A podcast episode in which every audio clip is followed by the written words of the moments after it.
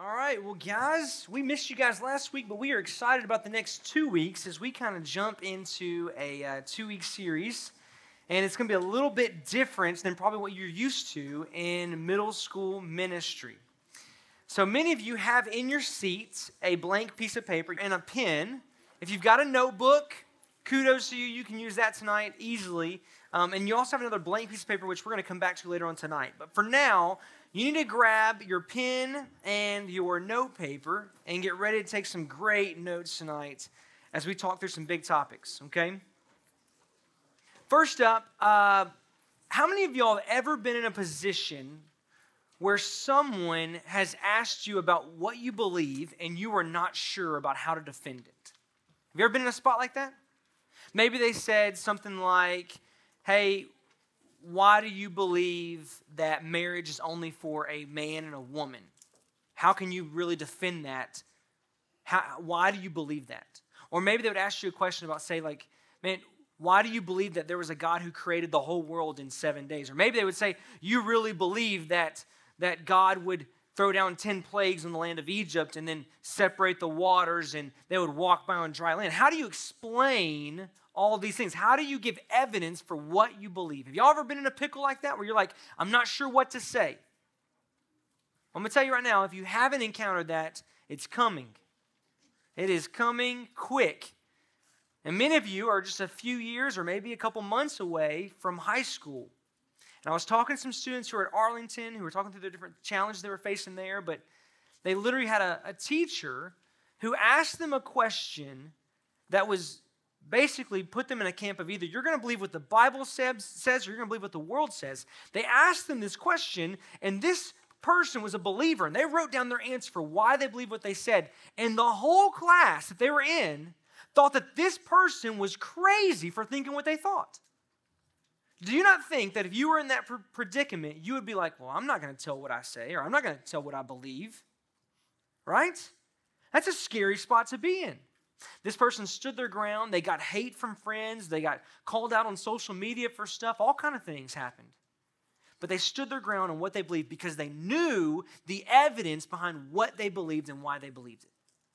And I'm going to be honest, students, Many of us probably come to church with this idea of, hey, we're going to just believe what we believe because maybe our parents told us that, or maybe the life group leader told us that, or the pastor said that. And I'll be honest, I, I'm, I want you to believe the things that you hear at church. You ought to be able to believe that, but you ought to know why you believe it. And if your only answer is because my teacher said so or because someone said so, that's not going to hold up for the length of your entire life. You're going to have to come to grips with why you believe what you believe. So, I've got two guests here today who are going to help us over the next two weeks.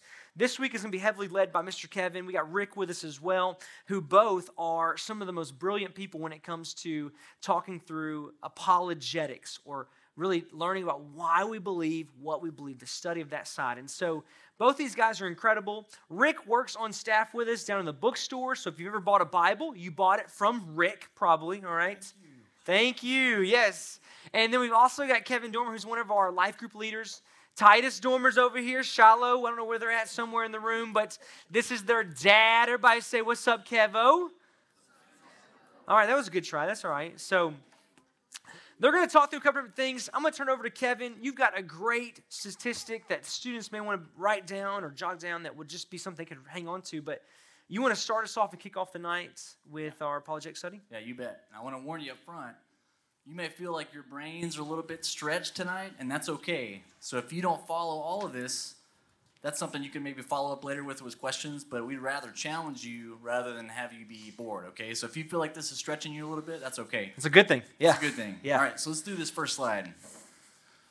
It's kind of like a ton of bricks. Okay, so here's a statistic based off a bunch of different studies that have happened recently, okay? 50 to 70% of young Christians just walk away from the church after high school. So by the time they enter their college years, where they go to college or not, more than half. Let's be generous and let's just say half, okay? Let's ignore the 70%, let's say 50%. So a lot of you in the room right now are not thinking about, man, I'm so glad I'm here at the mix and on Sundays so that when I go to college, I can just leave all this behind because I'm not sure that I really believe it. You're not thinking about that right now. But that number is pretty powerful, okay? 50%. You think about half of this room getting to some point, and like Cory was talking about, saying, you know what? I'm not sure I believe this. Like my parents believe it. They believe it really strongly. They want me to believe it. I kind of want to, but I'm not sure that I really do. And then something's happened, that skepticism leads to kind of walking away when they go to college. The second statistic says even the ones that hang on, about half of those, so 40 to 50% that are still in student ministry, they struggle after graduation. So they're in college, but they're still just not really convinced that what they believe is actually true. And right now you might be thinking, man, that's pretty heavy. We just had junk food and games. Like, you're going to drop that on us right now? I'm going to come back to that. It's okay. It's kind of a heavy statistic. But you're probably in a couple categories right now. One, you're thinking, that's not me. I'm not worried about that. I feel pretty confident, you know, that I'm going to be able to hang on to what I believe. I'm thinking back to camp, Colossians 2, 6, and 7, right? Maybe you're not just believing in Christ Jesus, but you're rooted and established in the faith.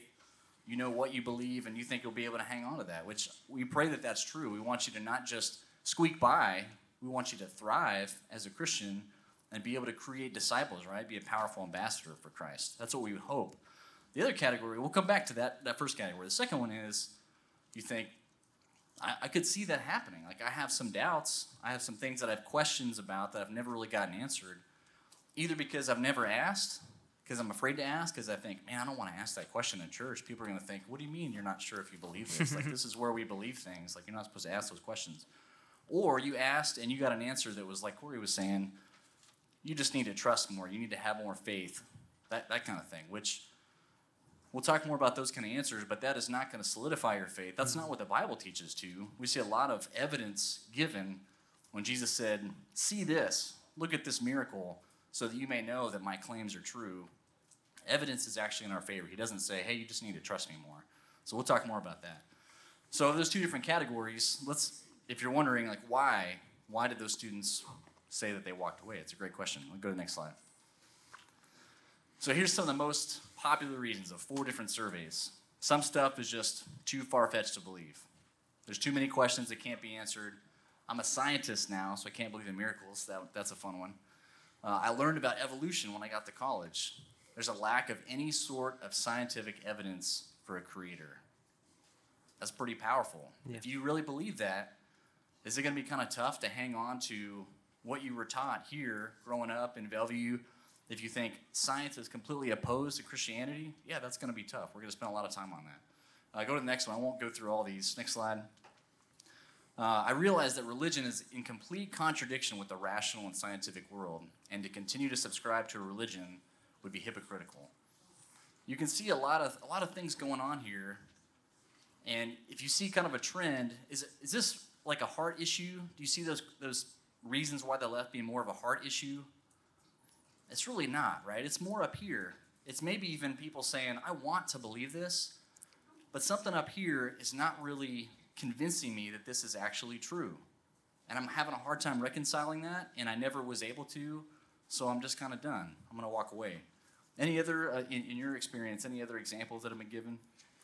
No, I mean it's it almost always goes to intellectual reasons. Is, is at least that's I've learned, I've spoken with atheists on many occasions, and it's always going to be intellectual grounds as the reason why they say they don't believe. But I've had the conversations long enough to know that I've been able to answer their questions, and ultimately it never comes down to intellectual reasons. Because, you know, I always ask the question is, is hey, if I can answer all your questions, will you place your faith in Jesus Christ? And almost to the T, they say, no. Yeah. If I can answer all of your questions, and you're still going to say no to Jesus, it's not on intellectual grounds. You're just hiding behind that. You're being intellectually dishonest with yourself and everybody mm-hmm. else. Because if I can answer your questions, then you should place your trust in Jesus. Yeah. Because again, it's not a blind faith, right? That's what the world will say is we have a blind faith. Um, we don't have a blind faith. Our faith is based upon evidence. And again, Kevin's going to cover a lot of that with you tonight. But it's not a blind faith. It's a faith that's based upon evidence. And I would I would add, I think that you see like, I know in this seat right here, you're probably thinking, there's no way that's me that I'm going to walk away from the faith, or there's no way that I don't believe in something. Or maybe some in the room might even be like bold enough to even say, like, no, I do wrestle here. Like, I do wrestle with if God really created the world in seven days, or if evolution is how we all came about. Like, I wrestle with that. But here's the reality I, have seen it in my years of middle school ministry. I've been in this role for four years. I've seen students leave this ministry here, and they are, man, I would think on the right path when it comes to walking with the Lord. But they get two years removed, and they're around new friends, or they're being exposed to new teachings, or maybe a new worldview somewhere, and they realize that their worldview about Christianity has just crumbled. They walk away from the faith and now they have nothing to do with what the Bible says. It's no longer the authority in their life. They live by what the culture says, or what people say, or by something else. They didn't have a grounded root or a grounded foundation they built their life on. I mean, it's, it's a reality that when he says 50%, that sounds like a crazy number, but I'm telling you, even our own church, we see that of a lot of students that will walk away from the faith just a few years down the road. And it's because they never owned it. They never really believed it. They were around it, but it wasn't something they really believed in their heart and in their mind. Intellectually built that foundation. And here's the good news. Again, you might be thinking, this is kind of a downer. Like, yeah. seriously. yeah. When, yeah. when your smoke alarm goes off in your house, and you wake up and that thing is screaming at you, is your first response like, man, this is a downer. Like, I'm trying to sleep. yeah. The smoke alarm is going off. Like, come on. No, what are you thinking? We got to go. Yeah. That is a warning that there is a much more serious problem that could kill you, right? It's a good thing, it's a warning. These kind of surveys, and if you go to the next the next slide, these surveys are, are like a smoke alarm. They're, they're telling us, man, there is something going on. And here's the good news there is no part of Christianity that can't answer the hardest questions. There are no gotcha questions that it, that's going to turn Christianity upside down. Like, oh, I guess that's it. Game over. So you're saying there's no question that a student could ask that you're like, man, we can't we can't face that head on. We can't deal with so that. So Kevin Dormer might not be able to answer that question. yeah, but Rick can. That's Rick what you're can. telling me. Rick yes, can. If it's yeah. real hard. We go to Rick. Yeah, yeah. But the point is, the good news is Christianity is not something that you just have to force yourself to believe. God created us with minds to be able to understand not just what we call special revelation, so the Bible, to understand what's written there, to interpret it correctly, correctly. He created us with minds to understand what He created around us and to look at it and say, man, that sure seems like it is awfully designed, or like, where did that come from? And all those things as you'll see, point back towards the Bible being true about what it says. And we'll get so, into some more details on that. So the answer to, or not the answer, the, the heart behind all those questions we just saw on the board about, I don't believe that because I, I got into science and now I don't believe that creation and things were real. Or maybe I got into science, I don't believe that fairy tales that you see in the Bible are all rooted in this, these three words you put on the screen here, unanswered intellectual skepticism. Break that down for us. What does that mean? What is that saying? So I'm going to go reverse order. Skepticism means you look at something and you're like, well, I don't know about that. That doesn't make sense to me. Like the videos earlier, the, the factor right. or cap, right? right, right. you see something, I don't know. I think that's cap, or like I don't know. This, yeah. But now you're telling me this. That's the skepticism part. Intellectual mm-hmm. means it's in, it's with the mind. Something that you learned or something that you see doesn't seem to match up with what the Bible describes. The reason why I went to unanswered last, because I think that's the most important.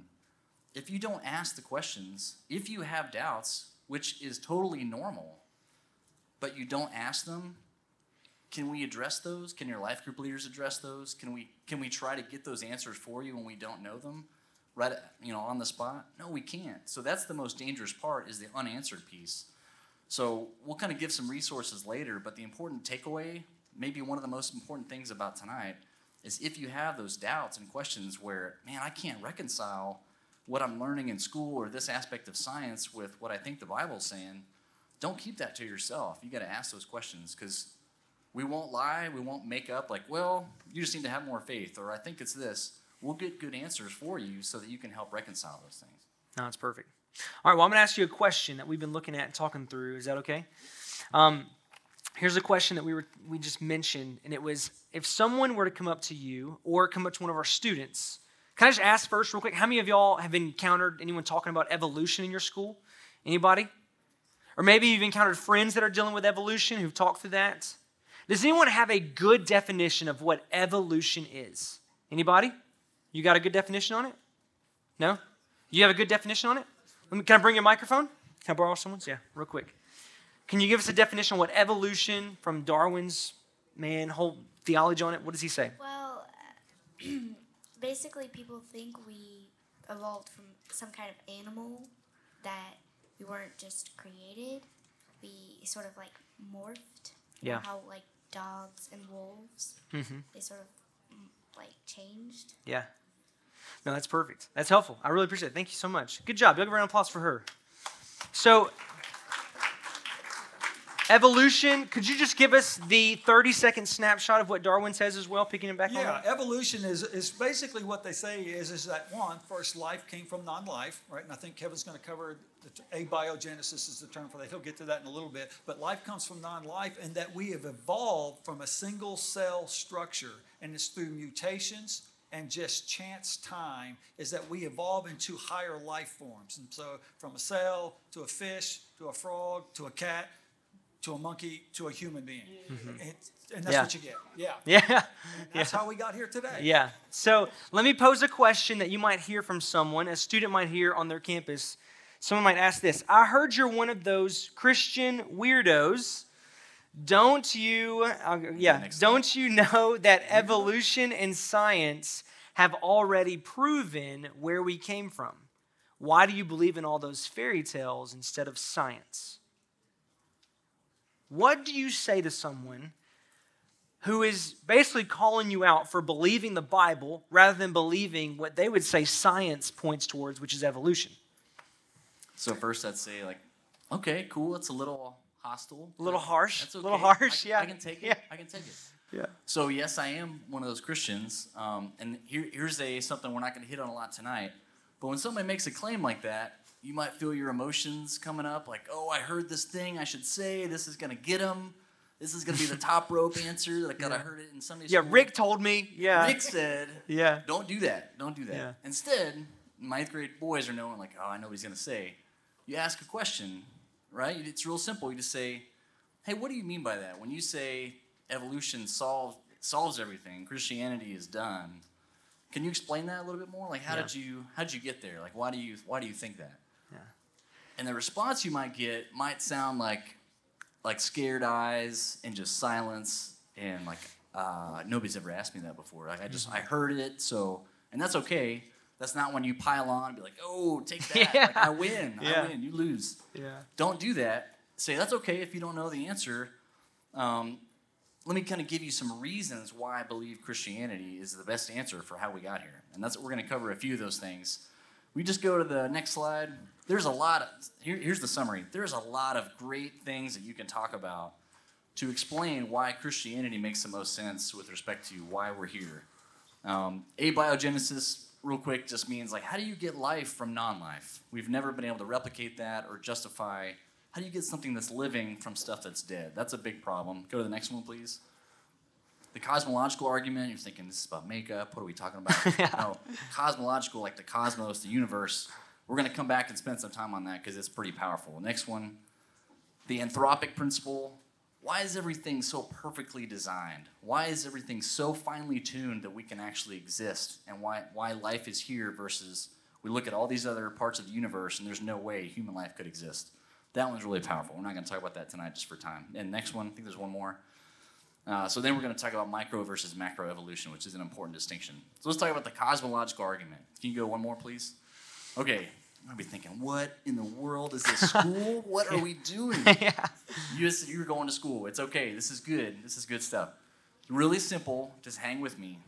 Cosmological argument, okay? Everything that had a beginning had a cause, has a cause. That makes sense, right? I'll give you an example for it in a second. The universe had a beginning. There's a lot of scientific evidence for that that we'll cover. If the universe had a beginning, then the universe had a Cause. cause, right? It Had to. follows from that. If the first two things are true, the third thing has to be true. All right, so if you're hanging with me, here's an example for the law of causality, just to make that point. Everything that had a beginning has a cause.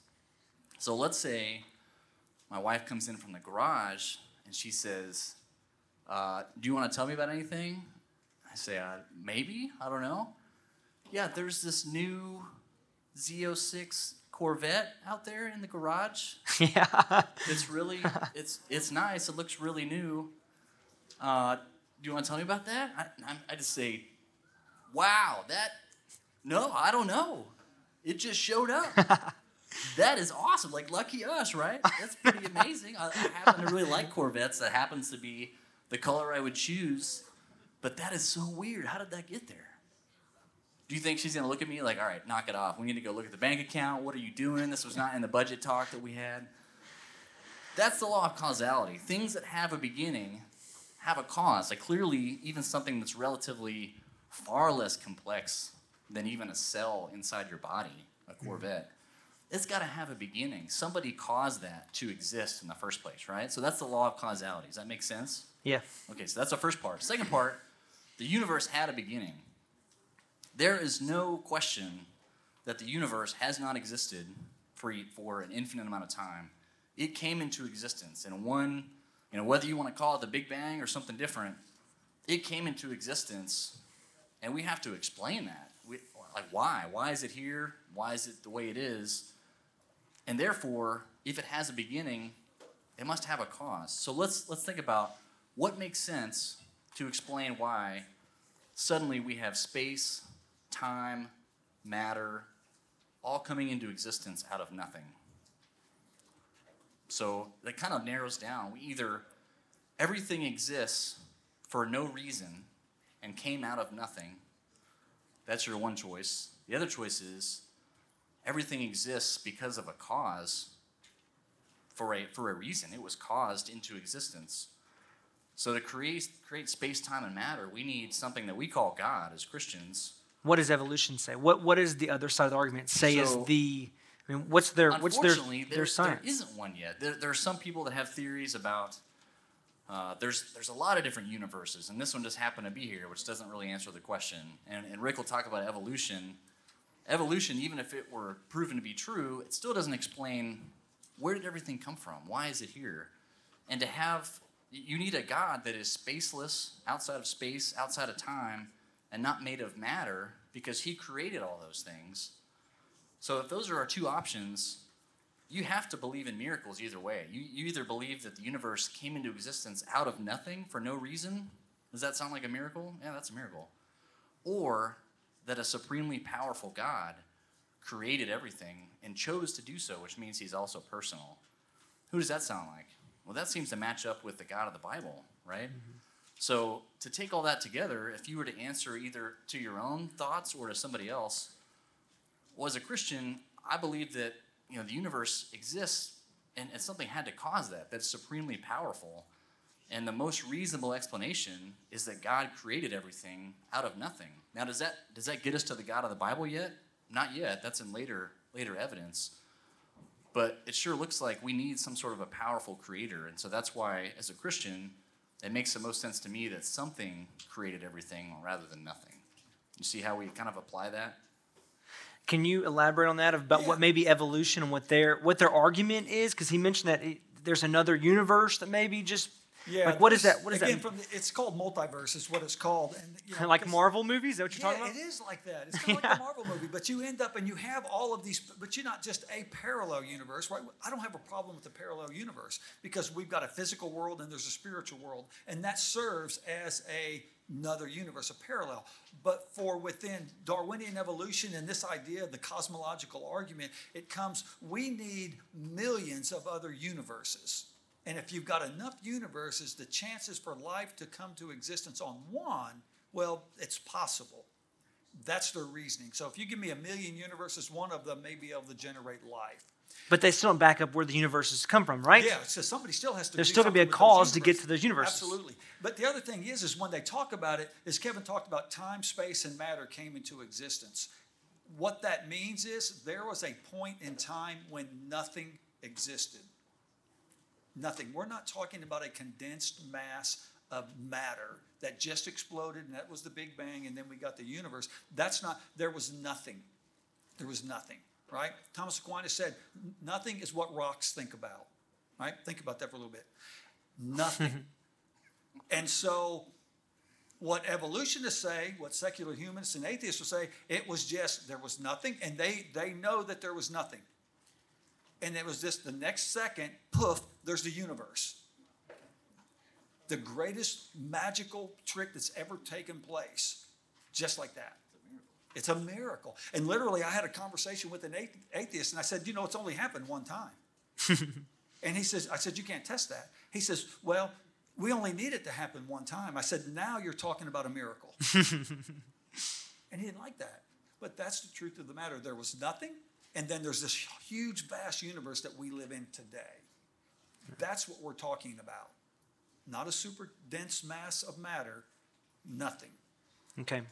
Okay, so you have that argument that someone who's on the atheistic side would say, in a moment, creation happened. Out of nothing came something. Out of no life came life. That's what the argument is that they would make. And what we're saying today is that this law of causality, causality says that if, if there is, if it has a beginning, then it has to have a cause at the beginning. And that has to, something had to create it to have or something had to initiate it. And we believe on the scriptural side that that was a creator in Genesis chapter 1. In the beginning, God created the heavens and the earth. Yeah. Yeah. Okay, so that we say we get past that spot, we move on to the next area, which would be evolution. Darwin has a, a I said theology, that's not what I meant to say. I meant to say philosophy, an argument on um, evolution. Can you break that down for us on what he says and how does that line up with science and scripture? Is that cool? You start with this one? Yeah. Huh? Yeah, you can, again, we, we talked about Darwinian evolution. Uh, somewhere up there, it's got, what's his title? The finches. We got the, oh. Oh, it's okay. We'll, we'll, we'll, we'll move on. You can go back. But anyway, so you've got this whole idea of evolution. And people ask me, he says, man, if my teacher asks me, do I believe in evolution? How do I answer that? I tell them to answer yes. I do believe in evolution, and I do believe in evolution. The difference is, is I believe in microevolution, not macroevolution, and that's what you've got up there is macro versus micro.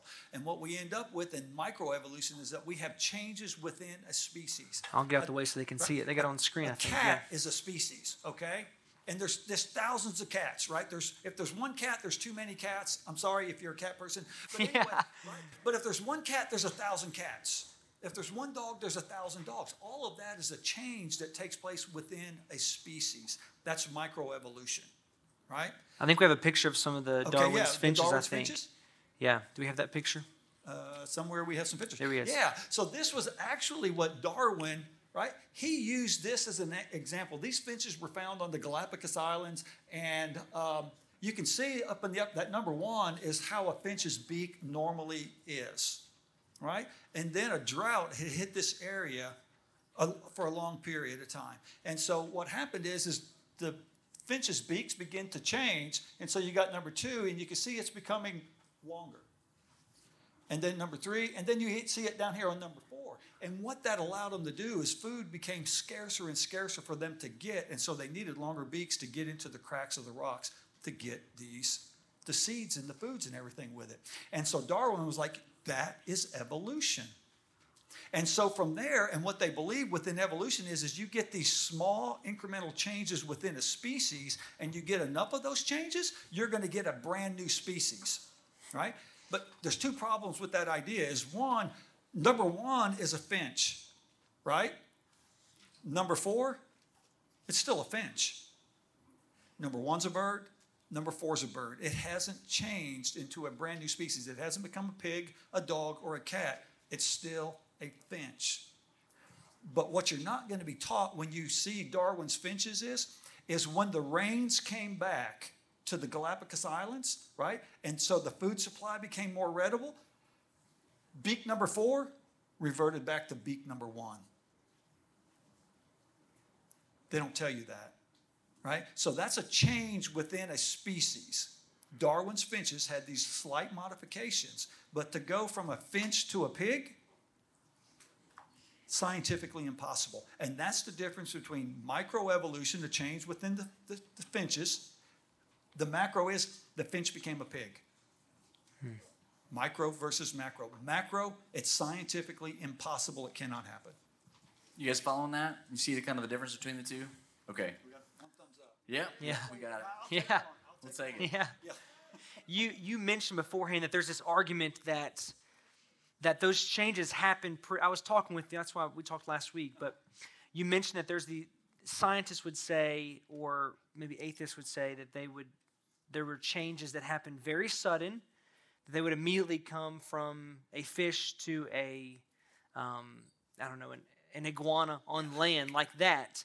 And you you were in I think archaeology is that right? A geology. A geology, and you were you were asked you asked a question to your professor about you said that I'm looking at these layers and there's these fossils that we find, but oh. why don't we see the in between fossils of like the, the stages of development. You don't ever see that in archaeology. Why is well, that the case? You don't. And so in geology, everything is measured in epochs of time, which can, for, for the world, that could be 100,000 years, could be 500,000 years. And so you've got all of these layers. But when you look at the fossil record, right, all of the fossils show up in one layer. It's called the Cambrian level.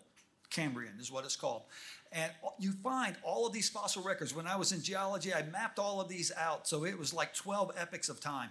And so if Darwinian evolution is true, right, what you would find is, is you would find just a few fossils here, be very basic trilobites and little mus- mollusks and stuff like that. And then as you go up through time, they would become more complex and complex. And then eventually you'd see a, a tadpole, and then you'd see a fish, and then you'd see a snake, and then you'd see a pig. And, and you'd see all these transitional points within the animals. Well, we, when you look at the geologic time scale, it does not show that. It's this the Cambrian level just comes full of fossils, okay?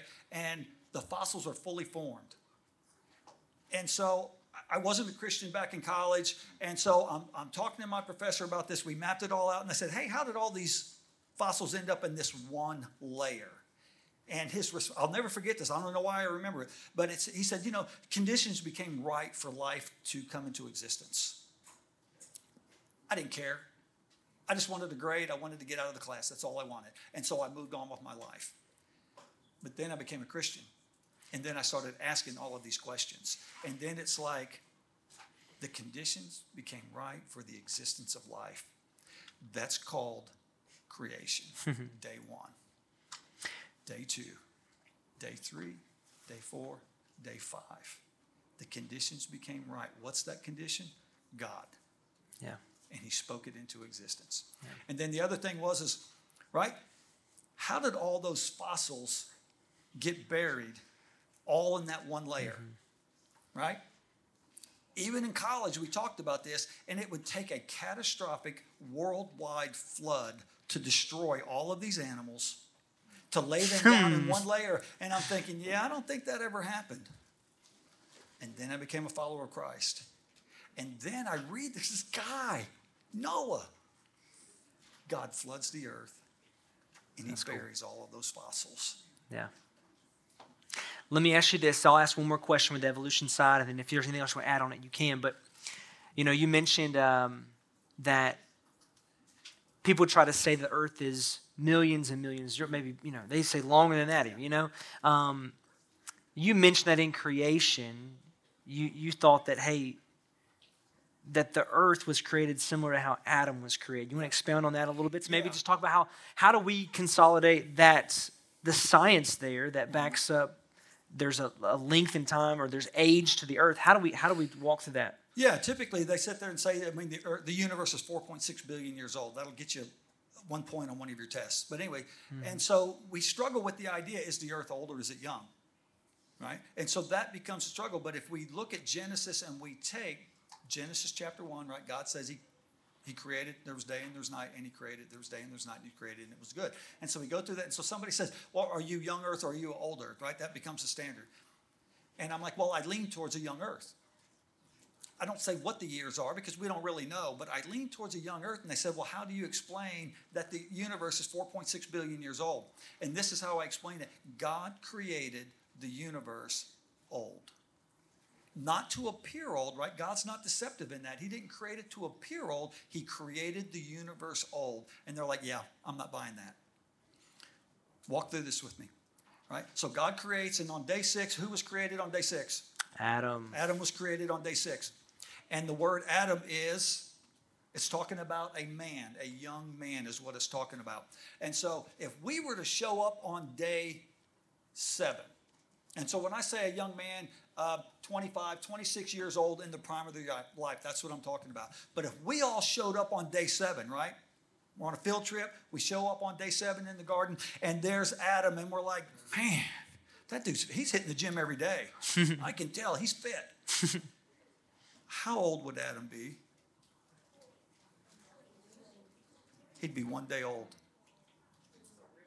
Adam would be one day old. We would look at him and no way, dude, you're 26 if you're a day. He would look 26, but in actuality, he's one day old. Why does he have to be created a man? Because he needed to be able to exist in the environment that God put him in. If you brought him out as an infant, right, either he's going to die or the wolf's got to raise him. And neither one of those is going to happen, right? So God created him fully formed, fully functional, fully developed, that he could create and carry on the duties of creation. The same thing with the universe. God had to create the universe, created it all so it could continue in its existence. We were talking about this, the Big Bang. I've got no problem with the Big Bang. But literally, when you look at the Big Bang, it's less than a millionth of a second. I don't even know what that is, but it's it's, it's already passed multiple times, okay? And so listen to me from the Big Bang to the time to the end, everything had to be in its place. Every planet had to be formed, it had to be in their orbits, the stars needed to be where they were, because if it was more than a millionth of a second, in other words, it spread out too fast, it would just go off into oblivion, right? But if it expanded too slow, it would collapse back upon itself and just destroy itself.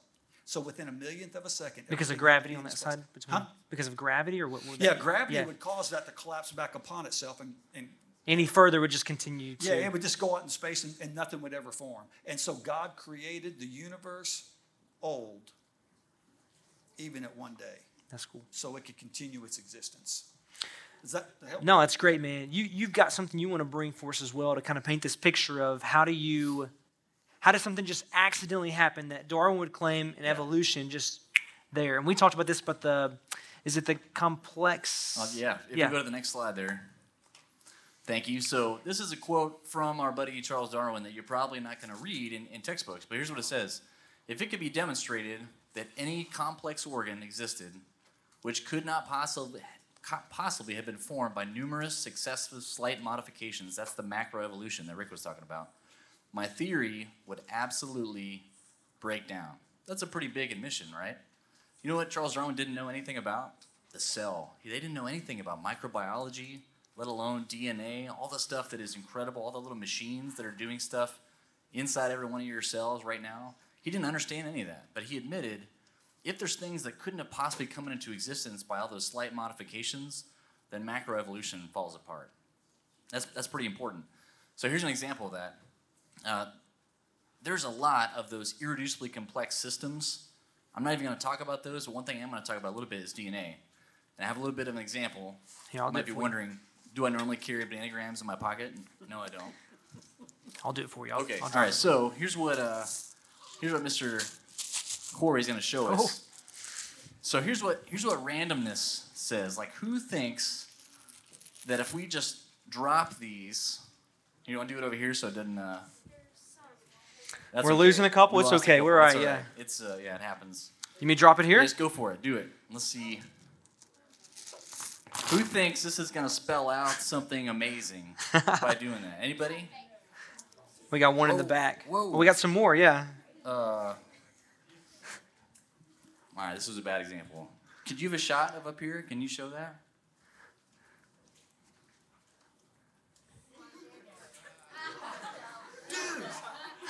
So this was not what we expected. This was supposed to. That kind of defeated my point. I think some of them really think that it says that up here. I think. So. Yeah. so nobody nobody's running up here because you think that actually happened, right? No. Yeah. Morgan, you want to come see it? yeah. Nobody's nobody's rushing the stage to see this incredible miracle of how it says Morgan is super hype, yo. Yo. By dropping it. Why why is that? Like Kevin, that's not reasonable. That randomness doesn't do that. Okay, here we go. Here's the connection. Your DNA has more information inside of it, not just random letters, but information that gives purpose, that has a goal directedness to everything that comes from, from what DNA does in your body, equivalent to 500,000 movies. And some of you guys are thinking, I wish I could watch 500,000 movies. That's not the point. That's a lot of information. 500,000 movies in one strand of your DNA. Now, you tell me, if you're talking to someone who doesn't believe in Christianity, you can ask them, is it reasonable that you would have that much information, like a software code, have it be inside DNA and it be there just as an accident, just like Cory dropping those letters? Is that reasonable? Is it possible? I guess you could say it's possible, but is it reasonable? What do you think? Hey, It's Kevin. not reasonable, Hey, right? Kevin. Yeah. How, how many times would Cory have to drop those Seven. to get that? To get think that, it's that to happen? seven. Seven times. Seven if he dropped it seven times, we could Yeah. get that. Right. You know that's not going to happen. Listen, I'll drop a few of them seven times. How about that? Oh man, they're Nothing, scattering more no and more. luck. Yeah, the higher, yeah, the more time that goes, the farther they're going to scatter. Okay. So here's the connection between that and what we talked about with the cosmological argument, right? Well, not only do you have to have all these random chances, what would you ask about those about those tiles, the letter tiles? What's the problem?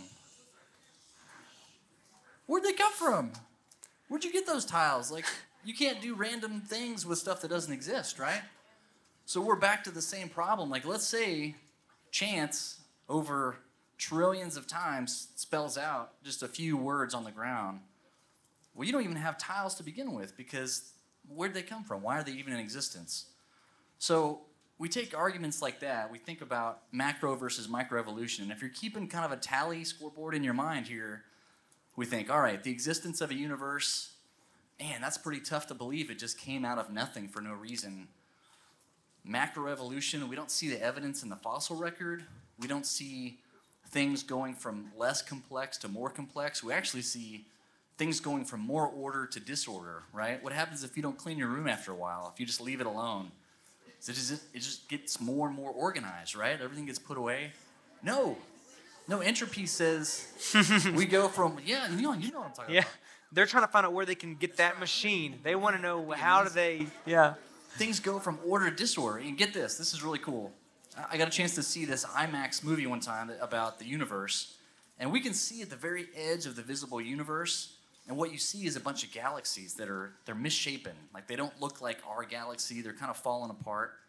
That is what we call entropy. That you'll learn more about. Things go from order to disorder. Energy goes from a higher energy state down to a lower energy state. You know that if you have a flashlight and you leave it on overnight, you wake up and it's dim. Well, you used up some of that energy, right? And you don't use your phone. Next thing you know, you're like at 100%. Wow, you know, like I went from right? 10% to 100 just by using it more. That Right. didn't happen. no. So why would we think that life forms, first of all, why do they exist in the first place, but go from less complex to more and more complex things?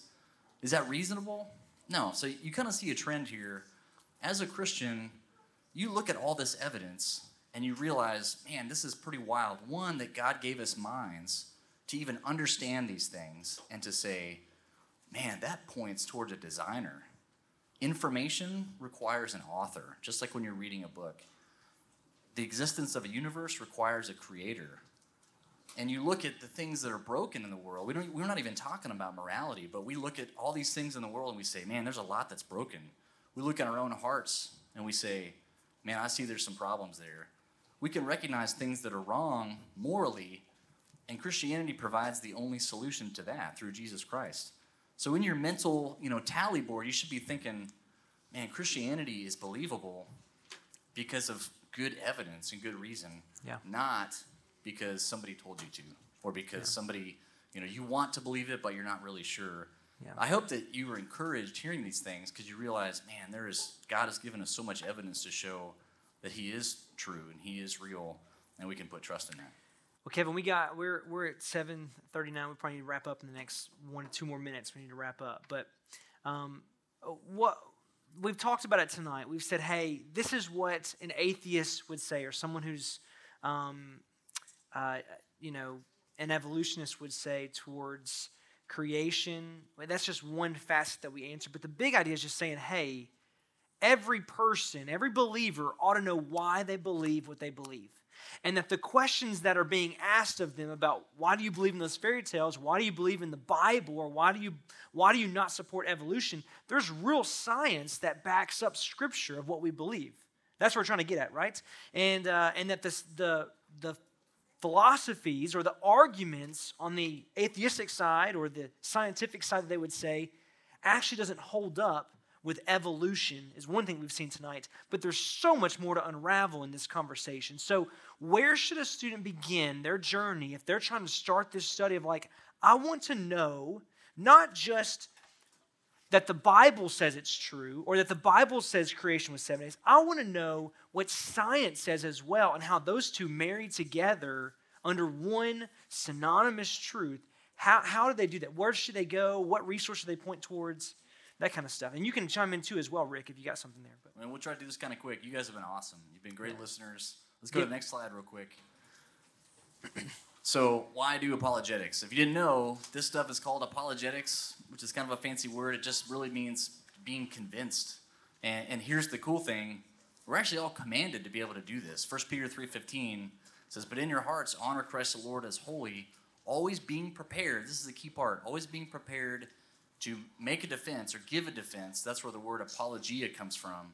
For a reason, to anyone who asks you, for a reason for the hope that is in you being prepared to make a defense, does that mean saying, well, the Bible says? Well, it's true, the Bible does say that, but being able to give a defense is all the things that Cory just talked about.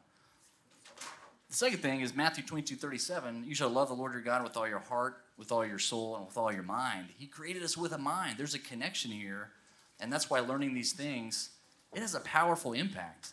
Um, you go one more slide, please when you understand, when you're convinced what you believe, it has an impact on how you live your life, right? Because you're believing it. You you are living out what you actually believe, not just what you're told to believe or what you say you believe. Furthermore, it, it's impacted many atheists that were convinced that Christianity was false, and over time, God basically uses evidence to remove some of those bricks in the wall that people have built up to say, no, I don't need that. I don't need God. I've got evolution, or I've got this. And so it's powerful as we try to share our faith with others, it gives us amazing ways of being able to do that with some of the mm-hmm. things that we talked about. And uh, I'll give you the some to chime in here in a second, Rick. But one, one, more point I wanted to make. Remember in the beginning we talked about if you felt like, hey, this isn't this isn't me. I'm not worried about this. Let me ask you one question. If I asked you, do you believe that the Bible is true? A lot of you would say, yeah. Like one, we're in a church setting, and that's the right answer, right? You say the Bible is true. Here's an example just to, to kind of draw things out. If I told you giving uh, some of what you make is really important, and here's why it's not because God needs your money, it's because He allows us to give, to have kind of a loose grip on the things that we have that He really gave us in the first place. And by doing that, He blesses us through being able to give to the church and to other organizations. Uh, that's not why we do it, but he, we end up being blessed because of that. If somebody asked you, hey, does Kevin believe that giving is a good thing? You'd say, yeah, I think so. I mean, he, he just told us he, he did. And then I go check your bank account? And you look at my bank account. And guess what you, you would see? If you saw no giving in there, you'd be like, do, you don't really give? You don't really believe yeah, in that. Do I really believe that giving is important? No, I don't. I told you I did, but my actions tell you a different story. So here's the wrap up. You say you believe this is true, you believe that it will change your life, because it is something that is provided to us through men, but actually hmm. authored by God. And if you spend time reading it, memorizing it, praying, God will change you. He will make you more like Him. If you actually believe that, and we looked at, are you spending time doing those things? Or is it a competition with video game time? Or is it hard to get up early? If we looked at your actions, would those match up with saying that you believe it to be to be true? Yeah. You see the difference there?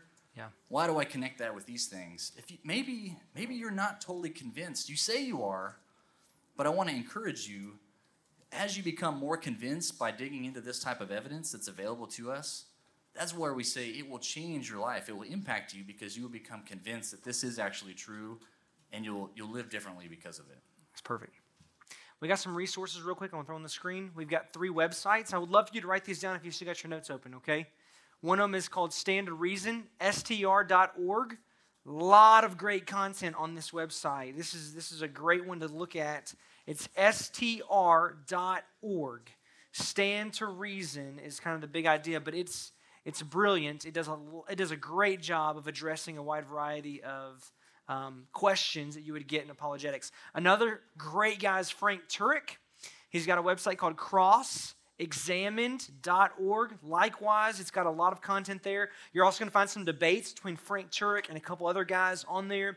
And then finally, you've got Sean McDowell. He's written an, a lot of books, um, a lot of great books on apologetics, really nailing down why you believe what you believe. SeanMcDowell.org is another one you can go to, and he's he's constantly he's probably one of the guys that are well known, but he's constantly putting out content. And I believe Sean used to be, or was it his dad? One of them used to be an atheist. Is that right? His dad used to be an atheist. Hardcore, he went out to prove like Jesus is not real. And in the science, in the study, in the history, he came to the conclusion that there's no way this guy's not real. And so both him and his dad, Josh McDowell, John, what's his name? Josh McDowell, both are great resources for you, okay? All right, before we wrap up, I got two things I'm going to say, and then I'm going to bring up our closers, which is Morgan and Sam, and then we'll get y'all out of here. I apologize. Thank you for being so kind to us and being so attentive tonight. Band, I apologize for cutting one of our songs tonight. Please forgive me. Science rocks. Yeah, geologist jokes. That's what that is. Yeah. You can tell them about the box. Uh, yes. So, number one, in the back of the room, there is a box called the Can I Ask This in Church box. It's the Can I Ask This in Church box. So, if you see in your seat, you have a piece of paper that looks like this. If you've made it into a paper airplane, it's okay. All right? If you need to borrow a piece of paper, we can get you one. But here's what you can do right here, real quick. I'm almost done. Ladies and gentlemen, bear with me. You can write a question you may have on this piece of paper. A question maybe you're, you haven't ever been able to ask in church, a question you talk about maybe with your friends, maybe you've heard it at school, or maybe something you just want to learn about. And what we're going to do is we're going to address these on Sunday mornings, on Wednesday nights, in different fashions. We're going to try to address your questions on a regular basis. We may combine a couple into one question, but there's a box in between our two double doors in the back. It's on the wall. You can take this bad boy, fold it once, slip it in, and we're going to try to answer those questions the next few weeks. Second thing is this Rick Jones is going to be with us next week, and you want to give us a ten, like a one second snapshot of what you're teaching on? We're talking about what is truth, right? You probably have heard, uh, well, you have your truth and I have my truth.